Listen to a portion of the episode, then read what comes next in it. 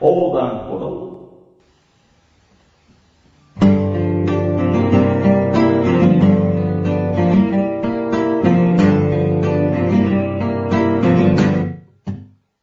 小高のワンルームさあ始まりました第17回ワンルーム。この番組は私、小高がお送りする内容盛りだくさんのラジオ番組ですね。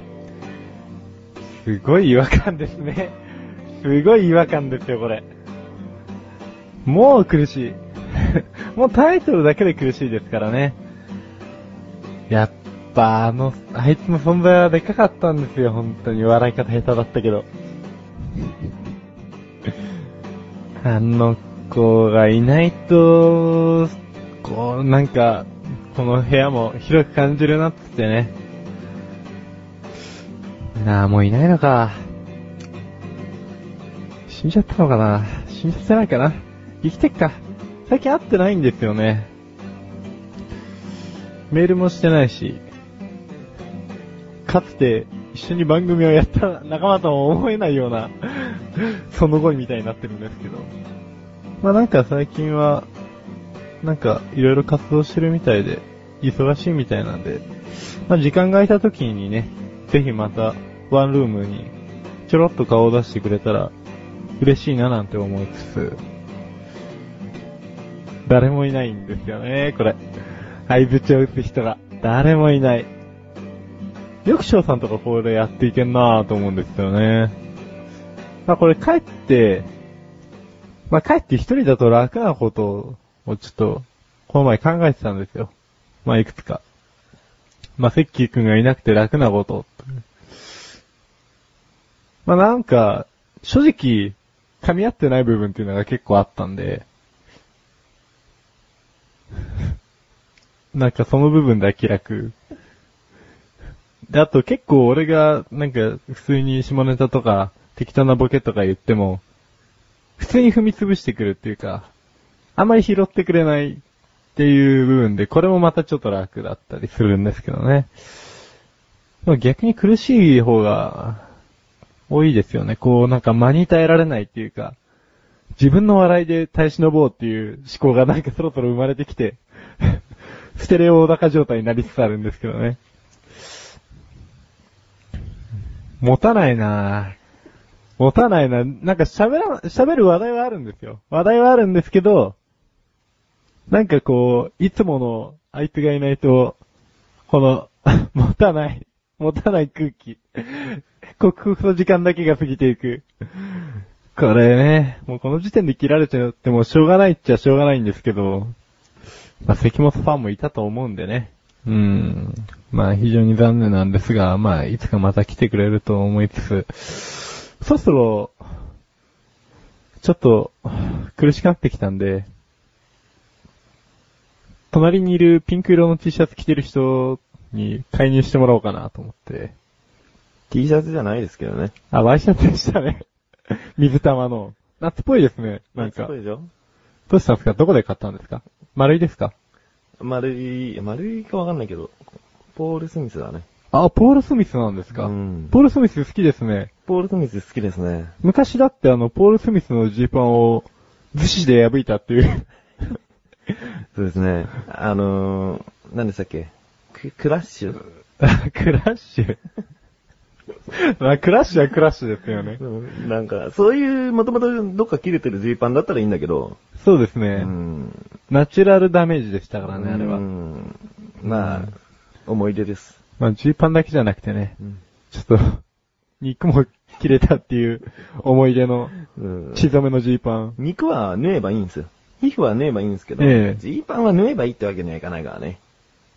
どっちかといえば、第一優先で縫うべきものじゃないですか。そうだけどね。あっていうか、この、は T シャツだけどねっていう入りでいいんですか、僕。い。いじゃないですかね。もこの急遽関本の代理として、はいあの、小高は苦しいだろうなと思って入りました。う、そうですね。あの、あの、菊池と申します。そうですね。はい。何やってる人なんですか？えー、横断歩道のリーダーというか、はい。仕切りというか、あプロデューさというか、なんというか、なんというかですね。なんというかという。適当ですね。意外に。ちょっと責任者なんだから、はい僕は知ってますけど、もっとなんかこう、アピールするべきポイントはないんですか？アピールするポイントですか？はい。あのー、この番組のコーナーあるじゃないですか。はい。それはいろいろと携わってましたよ。実は。あ、携わってましたね。うん。あのー、今だから言えるけど。関も一匹の天使役は僕ですからね。そうですね。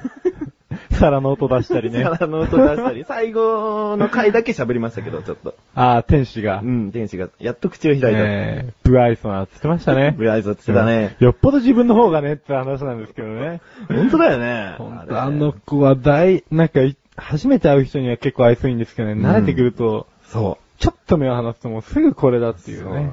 逆なんだけどね、普通は。逆ですよね普通。はちょっと、人見知りだと距離を最初置くんだけど、そうですよね。慣れてくるとこうね、仲良くな親しげになってくるっていうね。そう。なんか段取りがおかしいんですよね。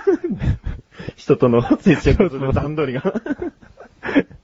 なんか恵まれない家庭で育ったんじゃねえのっていうぐらいの、ちだからょっと、上辺って言われるんだよね。そうですうね。んまあ、まあ、こんなところで愚痴言ってもしょうがないですからね。関本。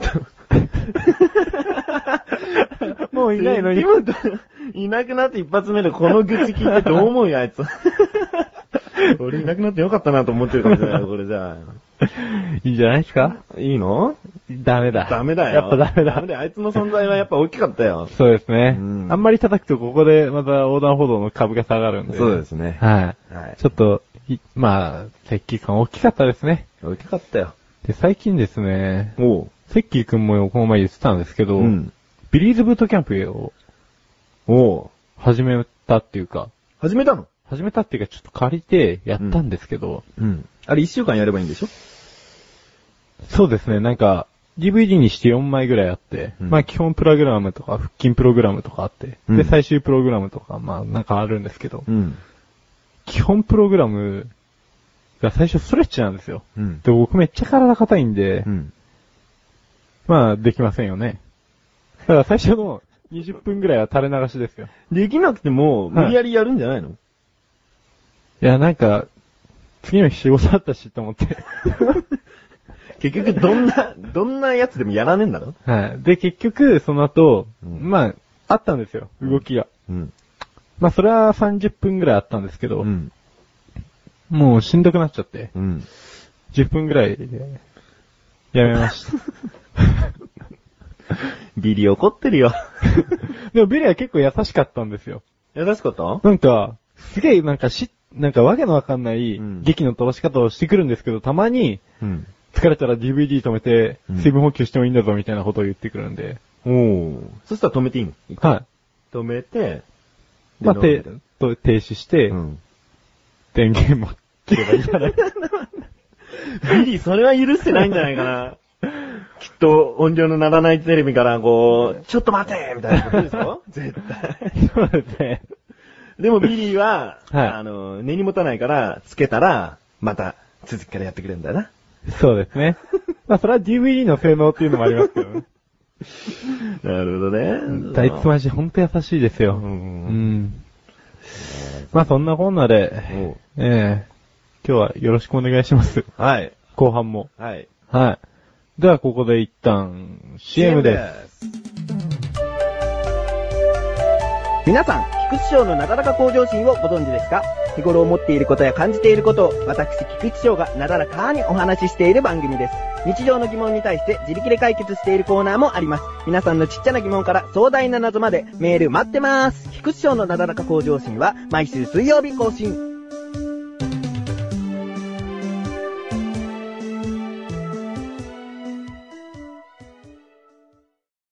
まあね。歩きながらね、音楽を好きな、音楽を聴くのが好きなんですよ。最近雨ばっかりですけど。まあね、なんか雨の時に聴きたい音楽ってあるじゃないですか。あるある。うん。まあ、リズムに乗ったり気分によって曲を変えたりしてね。まあ天気によって聞きたい曲がコロコロ変わったりすると思うんですけど、でまあそんな、えー、今回はですね、あのー、そういう、歩いてる時に聞く媒体のウォークマンについてお話ししようと思います。何そうやって持っていくかと思いました。今俺もどうやって持ってこうかと思った。では、第7回、ステレオ小高。で、まあ、ウォークマンについて話すんですけど、前回ね、ちょっと関本最終回スペシャルということで、まあ、飛ばしましたよね。急遽。急遽飛ばしましたよね。